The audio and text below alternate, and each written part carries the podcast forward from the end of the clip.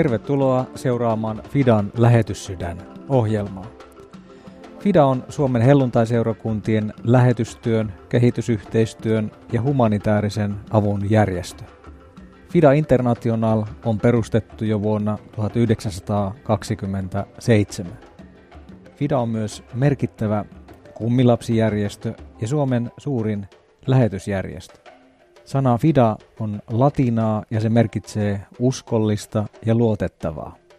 FIDAn noin 200 lähetystyöntekijää työskentelee 40 maassa.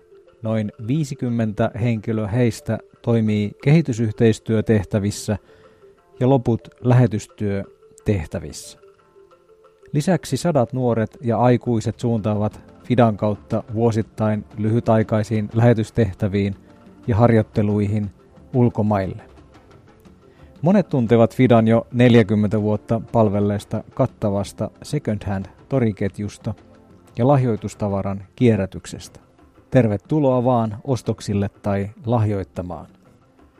Tässä lähetyssydän ohjelmassa soitamme aina yhdelle lähetystyöntekijälle tai kehitysyhteistyön ammattilaiselle ja kyselemme ajankohtaisia kuulumisia. Minun nimeni on Jyrki Palmi – Toimin Fidan apulaistoiminnan johtajana ja tällä kertaa soitamme Maria ja Miika Savolalle.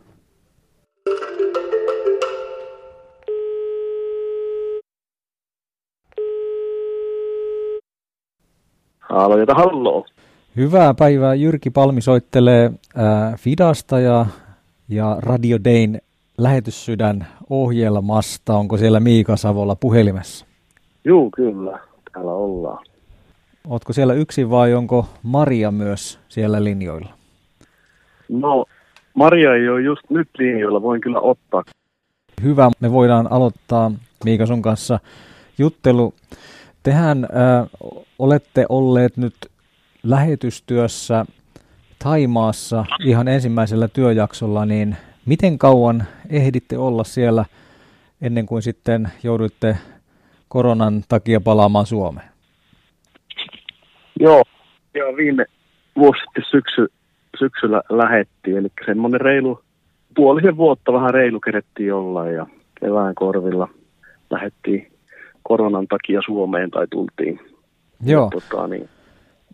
Mit, miten tuommoinen ensimmäinen työjakso tai maahan, maahan tuleminen, niin siinä nyt ei sitten kovin kauaa ehtinyt olla, kun tuli, tuli tämmöiset asiat eteen, joita kukaan ei osa, olisi osannut odottaa, että tapahtuu, niin miten tavallaan aloititte siellä kuitenkin sopeutumisen tähän lähetystyöhön? Mitä pitää ensimmäisenä tehdä, kun lähtee lähetystyöhön ja uuteen maahan?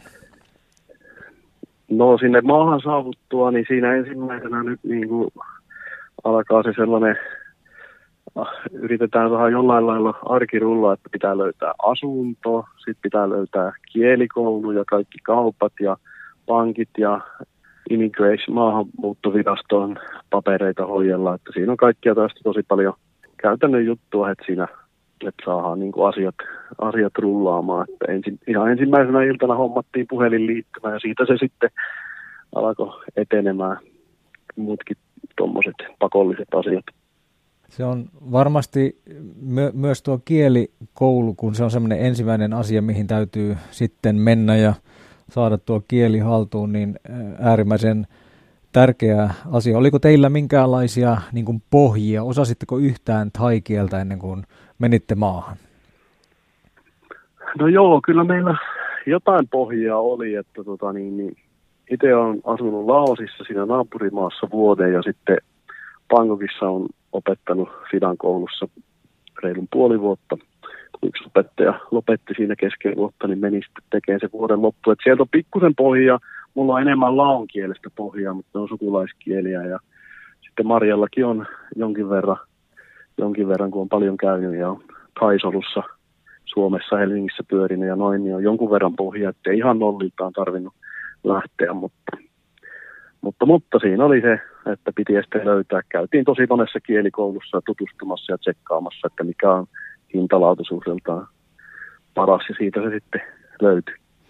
Joo, mä oon ymmärtänyt näin, että se thai-kieli on siinä mielessä semmoinen haastava kieli, että sen kanssa on ilmeisesti oltava hyvin varovainenkin, koska olen ymmärtänyt, että jos jonkun asian sanoo vähän erilaisella äänen korkeudella, niin sanotulla toonilla, niin sitten se merkityskin saattaa muuttua. Onko sulle tapahtunut mitään tällaista, tai oletko kuullut, että kaverille olisi käynyt joku hassu kömmähdys? Joo, kyllä näitä aina, aina tota, niin, sattuu, että että tota, niin, ja itsekin huomasin nyt, kun oikein kunnolla alettu opiskeleen, niin on huomannut, että itse on silloin aikanaan oppinut väärin sanomaan jotain toneja, mutta esimerkiksi Laosissa, joka nyt on hyvin läheinen sukulaiskieli, niin siellä on mulle käynyt, että esimerkiksi muu on kaveri, mutta muu onkin sitten jo sika, niin on vahingossa sanonut kaveria sikaksi tai toisittain, että, että ihan, ihan löytyy, löytyy tällaista. Joo. Omastakin takaa ei tarvitse kaveria siteerata. Joo. Oletteko muuten, kerkisittekö sopeutumaan hy- hyvin siihen, siihen kulttuuriin ja ruokaan ja kaikkeen semmoiseen, joka on erilaista siellä kuin täällä? Joo, kyllä. Ja tietenkin monet jutut oli niin kuin tuttua jo etukäteen molemmille meille, että, että tota, niin siinä mielessä niin kuin, kulttuuri oli niin kuin hyvin pitkälti tuttua näin, että tietenkin Chiang Maissa siellä pohjois ei olla niin kuin asuttu tai oltu pitempiä aikoja, vaikka on käyty molemmat tahoillamme aikanaan, niin tota, siinä on sitten aina omat uuteen kaupunkiin ja näin. näin. Ja sitten tietenkin yllätyksenä tuli se, että siellä on se ilmanlaatu niin huono siellä pohjoisessa, mutta siis ihan hyvin niin kuin silleen lähti siinä arki runkaamaan kyllä. Hmm. Miten sanotaan äh, thai-kielellä, että tämä ruoka on hyvää? Aha, niin, aroi mak mak. No nyt sanoin, että tämä ruoka on tosi hyvää, kun Joo, ensimmäisenä, ensimmäisenä mieleen toiruuasta. No mikä on teidän semmoinen niin lempi, lempiruoka siellä? siellä, että suomalaiset turistit on jotakin eh, annoksia aina vakiona, mutta että onko teillä, teille tullut jotain semmoista, mitä mielellään Joo, joo. No mulla on tota, niin, niin, esimerkiksi semmoinen kuin Kän Kiawan Tai, semmoinen vihreä karrikana. Se on, se on semmoinen aika tulinen ruoka, mutta mä tykkään siitä tosi paljon. Ja on muitakin, mutta se nyt ensimmäisenä tuli mieleen. Ja sitten, tota, niin Marjalla on semmoinen somtaam, eli semmoinen papaja salaatti. Miten se Marja, pääsikö Marja tulemaan linjoille? Onko Marja siellä kuulolla? No niin, nyt pitäisi olla myös Marja linjoilla. Hieno juttu. Tervetuloa Marja mukaan äh, radiolähetykseen. Fidan lähetyssydän ohjelmaan. Me ollaan tässä jonkun verran jo Miikan kanssa juteltu ja nyt otetaan sut sitten mukaan. Joo, terve. Terve vaan. Tuossa puhuttiin jo vähän semmoisista asioista, että minkälaista oli se sopeutuminen sinne uuteen kulttuuriin, joka nyt sitten valitettavasti teillä jäi aika lyhyeksi tällä kertaa, kun tämä maailma muuttui joka paikassa ja jouduitte sitten palaamaan Suomeen. Minkälainen tunne, Maria, se oli, kun tavallaan sitten joudutte tekemään tällaisen päätöksen, että, että piti lähteä Suomeen? No eikö se mitään siinä kohtaa se ehkä enemmän lisäsi turvallisuutta. Kukaan ei tiennyt, että mitä tulee tapahtumaan. me oltiin vaan siinä vaiheessa katsottu, mitä tunnin oli Kiinassa Iranissa tapahtunut ja mitä oli parhaillaan tapahtumassa Italiassa.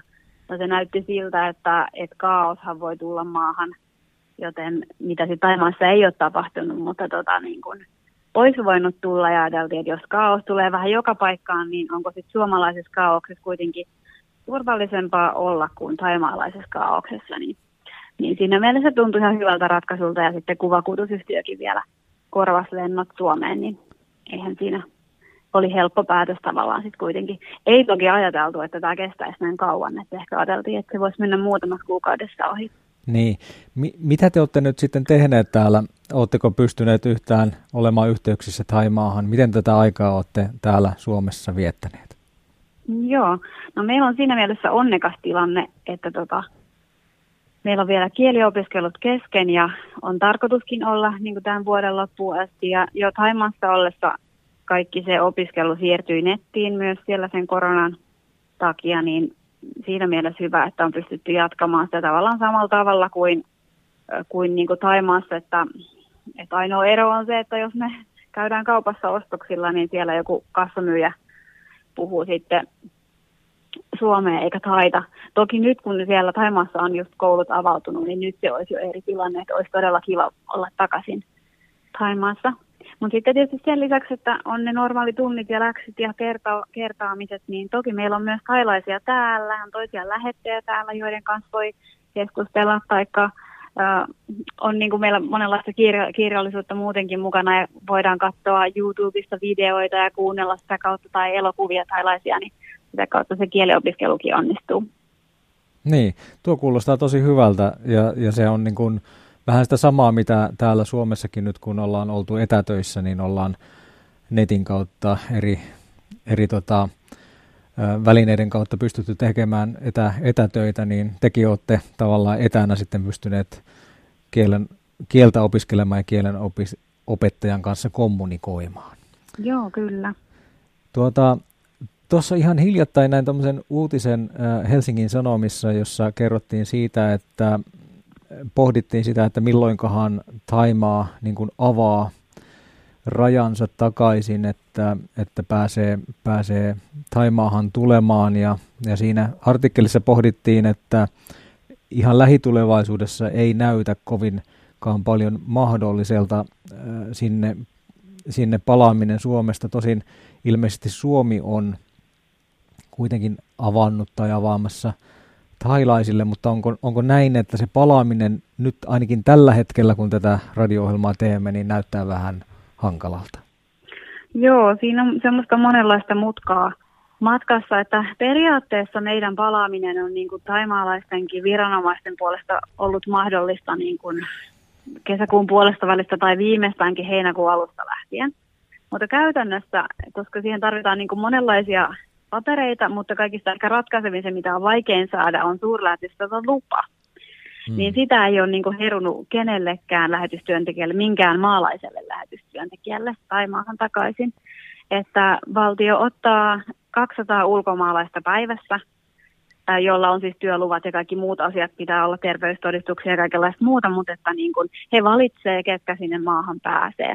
Ja tietysti talous edellä ymmärrettävästi mennään, että bisnesmiehillä on varmasti etua ja oikeus ja kenties niillä, joilla on niin kuin siellä perhe jakautunut, että osa perheestä on jäänyt ulkomaille ja näin, että et en, ei ole vielä kuultu, että kukaan lähetti olisi päässyt palaamaan, mutta aletaan tässä yrittämään hakemaan sitä lupaa.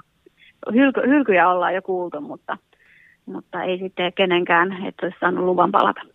Eli onko teillä semmoinen niin kuin halu, että jos vain nyt mahdollistuisi, niin haluaisitte nopeasti palata takaisin? Joo, ilman muuta.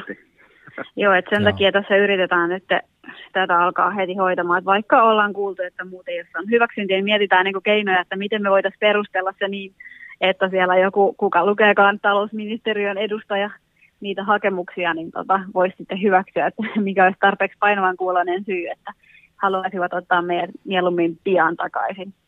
Kyllä.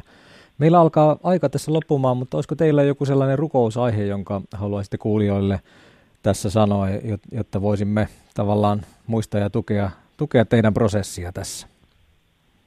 No kiitos. Tota, no tietysti just toi paluu, että nyt kun laitetaan sinne hakemus menemään ihan tässä nyt lähipäivinä elokuun al- alkupuolella siitä paluusta, että voisivat olla siellä myötämielisiä, jos vaan niin kuin Jumalankin ka, niin kuin näkökulmasta näin paras on, niin, niin tota, päästäisiin pian palaamaan kotiin, että se olisi hyvä. Ja sitten toinen asia olisi se, että ei jotenkin puuduttaisi tämä etäopiskelua. Että tosi mielellään meilläkin on hirveän hyvä kontakti meidän opettajan kanssa mielenkiintoisia ja hengellisiäkin keskusteluja ollut hänen kanssaan, niin olisi tosi kiva päästä tapaamaan häntä ja ihan siksi, että voisi niin kuin myös häntä olla tukemassa paremmin. Kiitoksia näistä ajatuksista, kiitoksia haastattelusta ja, ja minä toivotan teille oikein mukavaa loppukesää Suomessa ja, ja toivotaan ne rukoillaan, että pian pääsette takaisin sinne kutsumuksenne maahan. Joo, Joo. kiitos paljon. Kiitoksia. Kiitos paljon. Joo, hei hei. Hei. Hei. Kiitos kaikille Radio Dayn kuuntelijoille, kun osallistuitte tähän Fidan lähetyssydän ohjelmaan. Seuraavan kerran tapaamme tällä ohjelma paikalla samaan aikaan jälleen ensi torstaina. Kuulemisiin. Haluatko kuulla säännöllisesti kuulumisia Fidan työstä maailmalla? Tilaa ilmainen uutiskirje osoitteessa fida.info.